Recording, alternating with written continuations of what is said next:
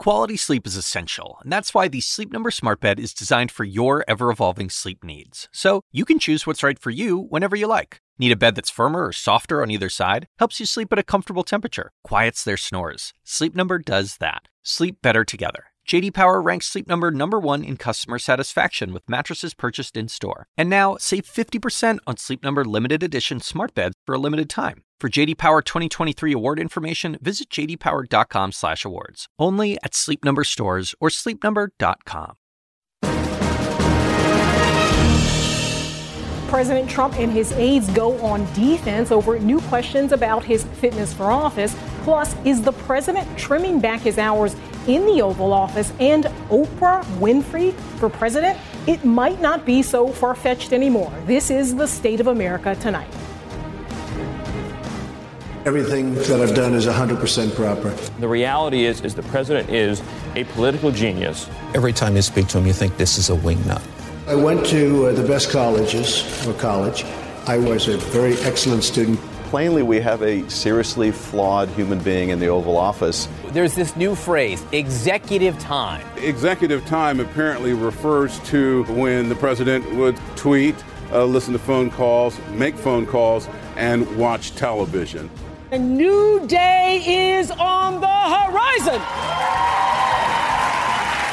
She is actively thinking about running for president in 2020.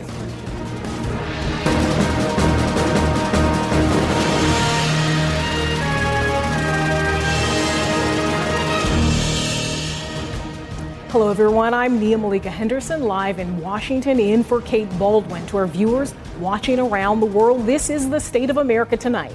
President Trump is wheels up on Air Force One. He's headed down south, leaving the White House here in Washington and headed uh, into the heart of Trump country for speech in Tennessee. Then it's off to Georgia for the college football national championship game.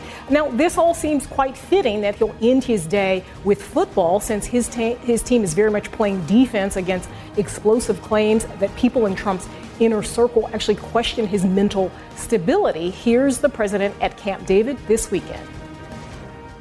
I went to uh, the best colleges or college.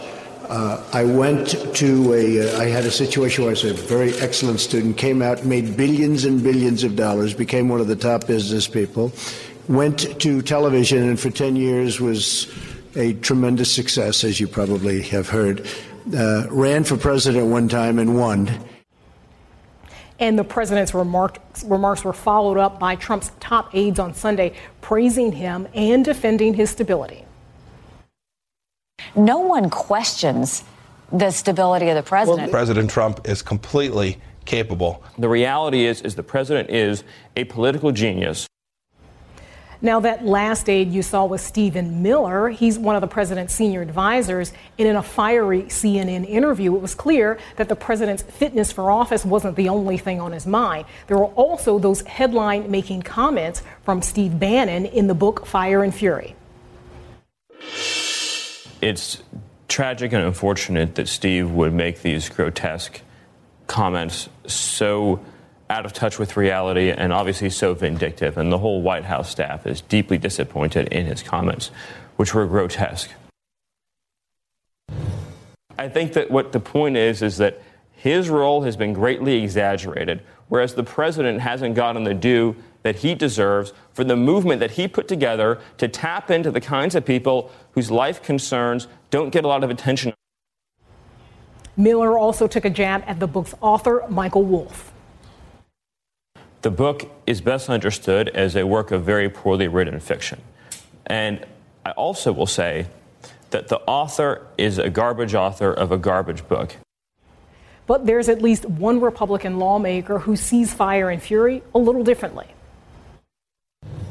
The issues raised in that book do do raise concerns for most of us because uh, clearly uh, the, the whole idea of um, impulse control, lack of focus, I mean, we've heard this before. The book more or less just confirms what many of us had been hearing. I'm going to leave it to the mental health professional to determine his fitness, but I certainly think some of those uh, comments and some of the behavior has called into question his fitness for sure. Now, there's someone else who's playing defense this Monday, and that's the aforementioned Stephen K. Bannon. He's now trying to walk back that time when he called Donald Trump Jr. treasonous for a 2016 meeting with Russians. Bannon now says that Trump Jr. is a patriot and a good man, and that his comments were really about former campaign Trump campaign chairman Paul Manafort. So, will this about face actually work? At least one pundit says no way it just is ineffective. He basically did it after his job at Breitbart is now in question. The president is on the phone demanding people take a black and white side and side with him against Steve Bannon. It's obviously desperation, but it's not going to help him.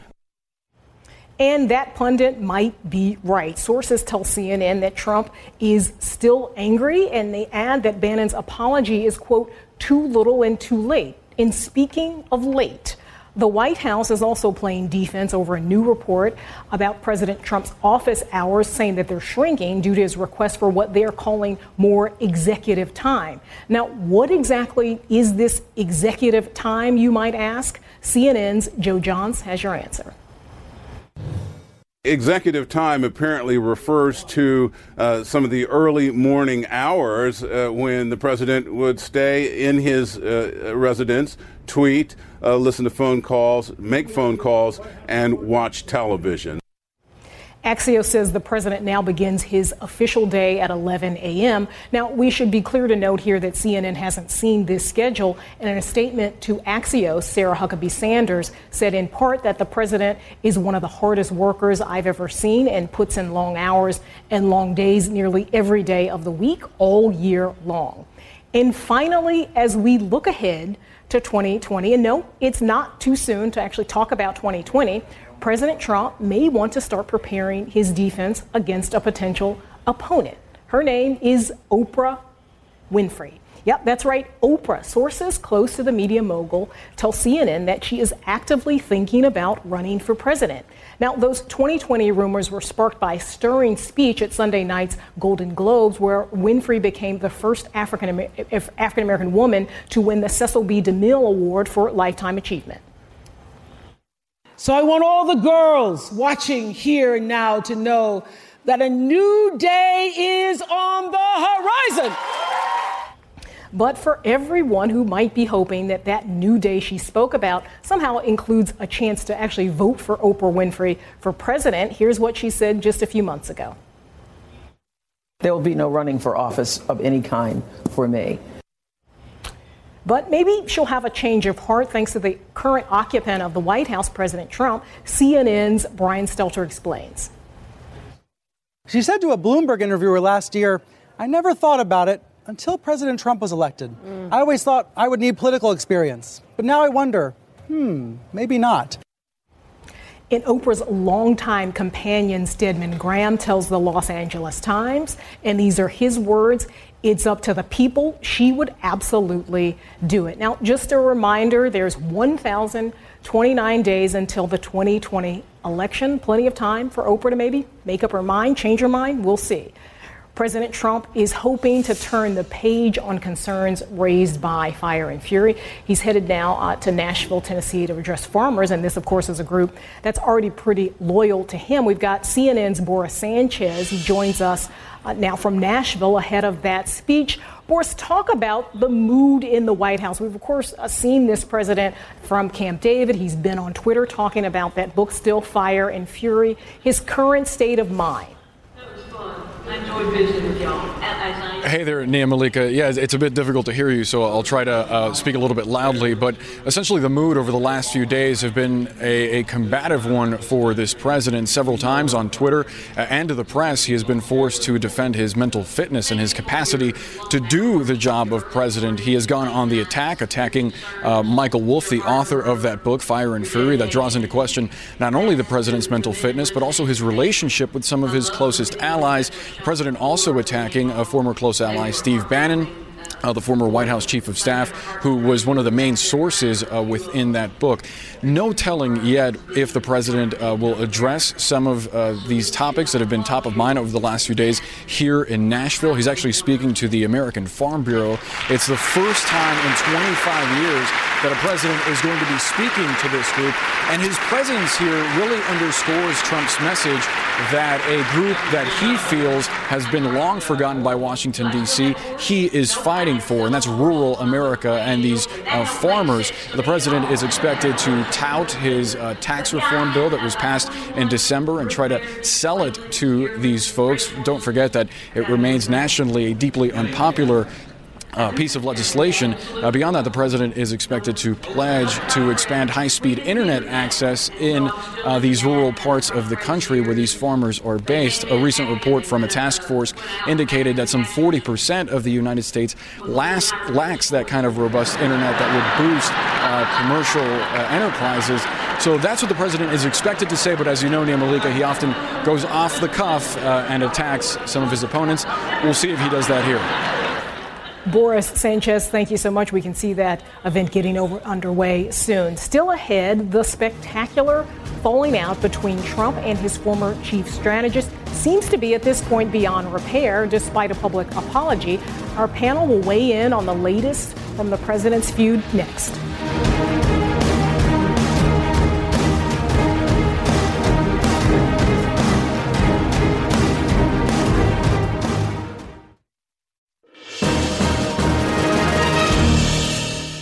Steve Bannon's attempt to get back into the good graces of his former boss is apparently falling flat at this point. A source inside the White House tells CNN that President Trump is privately fuming over his former chief strategist's participation in that book, Fire and Fury. And Bannon's statement of contrition is being viewed as too little, too late. This as the president's aides rush to defend his mental illness over this past, mental fitness, sorry, over this past weekend. The panel tonight, we've got Doug Heye, who is CNN political commentator and former communications director for the Republican National Committee, Jackie Kucinich, CNN political analyst and Washington bureau chief for the Daily Beast, Paris Dennard, who's a CNN political commentator and member of the Donald J. Trump for President Advisory Board, and Bill Press, host of the Bill Press Show. Thanks, everybody, Thank for you. being here. Jackie, I'm going to start with you. This weekend, we saw a slew of aides, President Trump's top aides, going out uh, on television and talking about him, defending his mental stability. How effective is this as a strategy?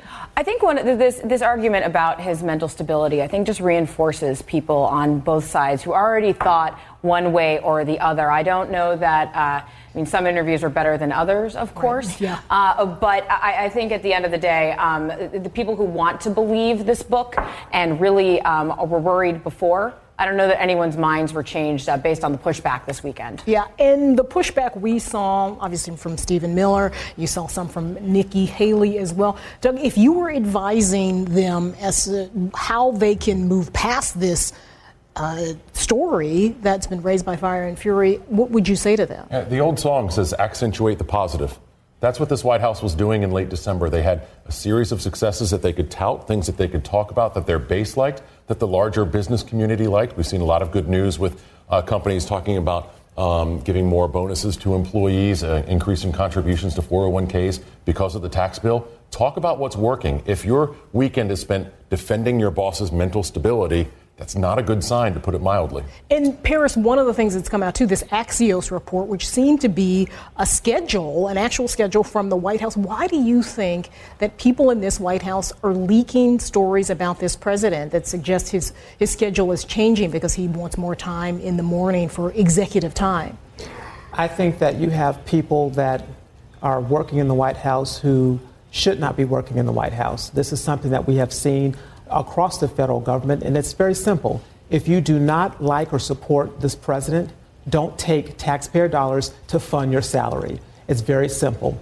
There, there, there are a lot of people who are saying that this is because there is a deep state or people who are never Trumpers who are now in there waiting for something to happen so their real candidate can get in. I don't know what it is, but it's not proper. And the reason why you saw General Kelly come in and what Scaramucci would come in and try to say that the leaks have to stop and all this have to stop is because it's not helpful not only to the administration but to the country and our reputation around the world. So they, the leaks need to stop because it doing much more destruction, not just to the president himself, but to the office of the presidency, which these people seem to forget. Paris and I worked at the RNC at the same time. I think if you talk to anybody who worked at the RNC in late 2016, they would very privately tell you Trump's unstable. Trump's not going to win. He shouldn't be president. He'd be a bad president. A lot of those people then went into the White House, and what do you know? Started leaking against their colleagues, against the president. It's part of why this administration is a total mess. But another part of that is, i i in terms of the scheduling, it's the hypocrisy piece of this is that the president was very critical of President Obama for not working hard enough,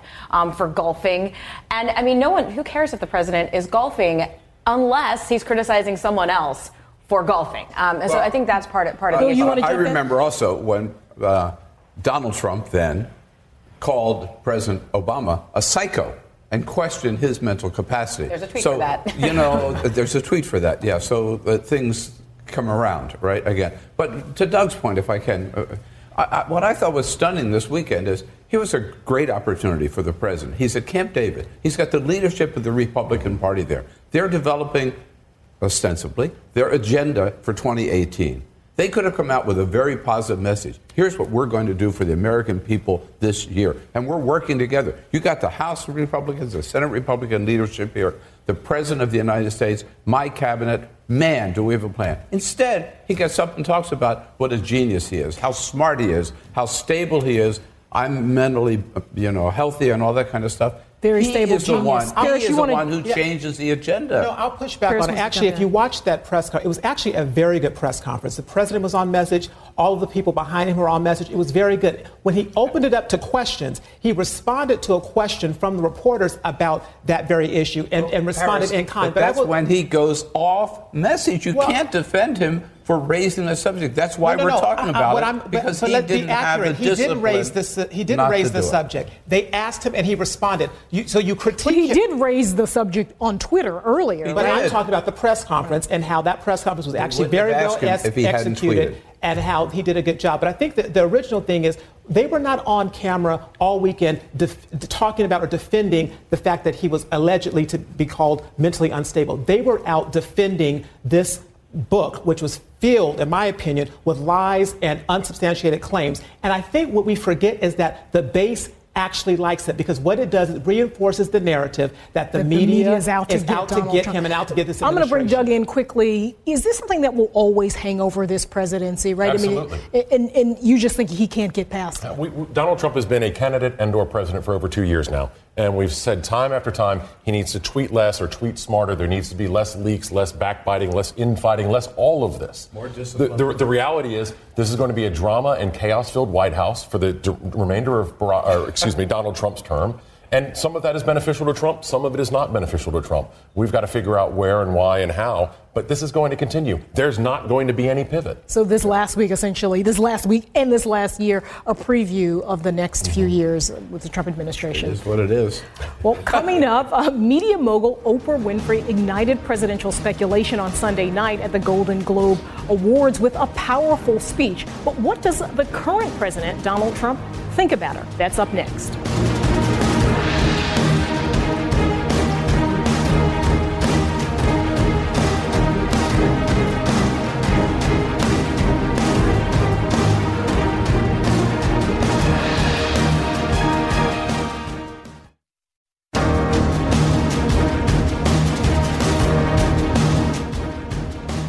Back in 1999, when you were thinking of running as the Reform Party candidate, you told Larry King that you'd consider Oprah for vice president. I like Oprah. What can I tell you? She's still on your short list? No, she's great. She's talented. She's a friend of mine. She's a good person. I've been on her show. In fact, I was on her show her last week. She said, "Could I be on her show with the whole family?" I like Oprah. I mean, is that supposed to be a bad thing? I no, don't think but so. is, who, so when No, you think like about Oprah. who the kind of people you're going to run, I think with, Oprah would be great. I'd love to have Oprah. I think would win easily, actually. That was Donald Trump speaking to ABC back in June of 2015 about who he might want as a running mate. And now, two of Oprah's close friends tell CNN that she is actively thinking about running for president in 2020. Buzz of her presidential uh, prospects really took off after her powerful speech Sunday night at the Golden Globe Awards. The panel joins me now. Jackie, how real is this? You probably saw that speech. People, you could hear a pin drop, right? Sure. And it just rocketed across the internet. You know, it, I mean, why not, right? At, the, at, this point, Yeah. I, I, sure. But this also shows um, that the field for the Democratic uh, primary at this, this point is so wide open Mm-hmm. that Yeah, why not? Like yeah. can, you have Oprah, you've got Cory Booker, you have all these other people, and there really isn't a head of the Democratic Party, an heir apparent um, to face off against Trump. So they're really they're they're grasping at a lot of different people. and Bill, point. you're of course a Bernie guy. Mm-hmm. If if she runs in 2020, you team Bernie, you team Oprah. What do you think? First of all, no, I don't see Bernie and Oprah. I see Bernie and Oprah and Cory Booker and Tim Ryan and Kirsten Gillibrand and Elizabeth Warren and We've just gotten started. And I think of that field, Oprah beats anybody on that field. I really do. I, I, think, first of all, this is a talk show host dream. Are you kidding me? Two TV stars, right. Donald Trump and Oprah Winfrey, two billionaires, two very, very popular people. She it understands TV, and running for president, as we've seen, right, is in some ways about understanding TV. Uh, yeah, I, it would be a dream. Paris, dream. your boss thinks. I mean, not your boss, but someone you Our you president. support. Yeah, yeah. Uh, obviously thinks very highly of Oprah Winfrey. What do you make of his comments? I, I think it's genuine uh, Donald J. Trump. I think yeah. he looks at her as somebody as an, as an as his equal. Yeah. Someone who was self-made, someone who has been very very successful, number one in everything that they do. So there's a lot of parallels between Oprah Winfrey and Donald J. Trump, and I think she should run in 2024 as a Republican. right, not 2020. not 2020, right. but as a Republican. She, yeah. because listen, you said she should run as a Republican. She could. She yeah. should because. You said 2024. And 2024 because Oprah has in the past voted for for Republicans yeah. for president. Yeah. And so she's like Donald Trump. She's gone back and forth, and, and, you don't really know until she has to come out and actually declare if she's going to Or she it. could just run on the Oprah ticket, right? I yeah. mean, she's kind of, she seems to sort of transcend everything. Like Trump, she's, she's her own brand. And to yeah. Paris's point, she, her and Trump are very different sides of the same coin. And you know, obviously she's been successful. Obviously she's a TV personality. But what she also has is an ability to connect with people in a way that we don't see very often. Trump did so, let's say, in the, the middle part of uh, Pennsylvania or in places like Wisconsin. And where those people turned away from the Democratic Party or felt the Democratic Party has turned away from them, their wives, their girlfriends, their daughters, their mothers all watched Oprah every day. That can be incredibly powerful. But while we're all excited and we all get ahead of ourselves on this, let's remember that every year liberal politicians either talk about running for president or moving to Canada. It very rarely happens, so we should temper that somewhat. What do you think, Jackie, in terms of you have seen excitement from real political hands, people who, for instance, worked uh, in the Obama White House talking about how great Oprah would be? Again, I, I, feel like it's because there's the absence of leadership yeah. in a lot of ways. Um, but you know, to Doug's point, I mean, I, I, remember George Clooney being in the mix at some point. Does everyone else remember this? yeah. yeah. yeah. So the, the, it's uh, another day, another celebrity. Now, uh, the fact that she's reportedly considering this, that does take it to another yeah. level. Yeah, you know, there's been a lot of talk about Oprah running. I think she has more substance and more to offer than any of these other people we've talked about. But she's always been saying, it's sort of reluctant, right? No, no, no. She said she one time said, "I'm never going to run for political Recently. office." Recently, that speech last night. I mean, that was Obama in 2004 at the Democratic National Convention, I believe, and and I think she was telegraphing that, "Nay, I'm ready. I'm and ready." What if it happens in 2020, Paris? If it happens in 2020, she's going to be uh, up for a strong a competitor in Donald J. Trump. How do you run against Oprah? What's his nickname for Oprah? That's right. Yeah. That gets us in a bad place. I, I don't know what his quickly. nickname is going to be, but, uh, but he has to stay on message.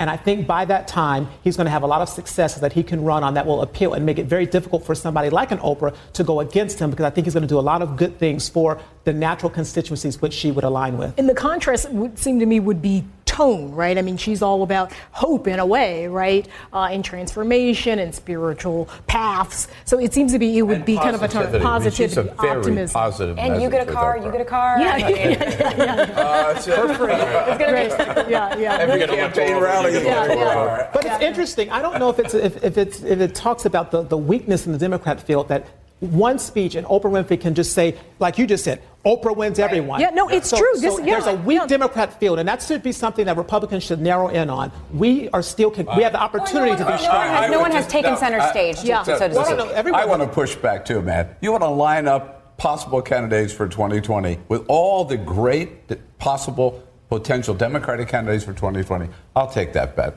Yeah, but you know, we, we were told that Republicans had the strongest bench ever, and in, the guy who wasn't on the bench yeah, won. In 2016, no, you're right. Doug, Jackie, Paris, and Bill, thank you guys. Uh, this is day 354 of President Trump's administration. That's the state of America tonight. Check out our podcast. You can subscribe at Apple Podcast or your favorite app. We'll see you right back here tomorrow.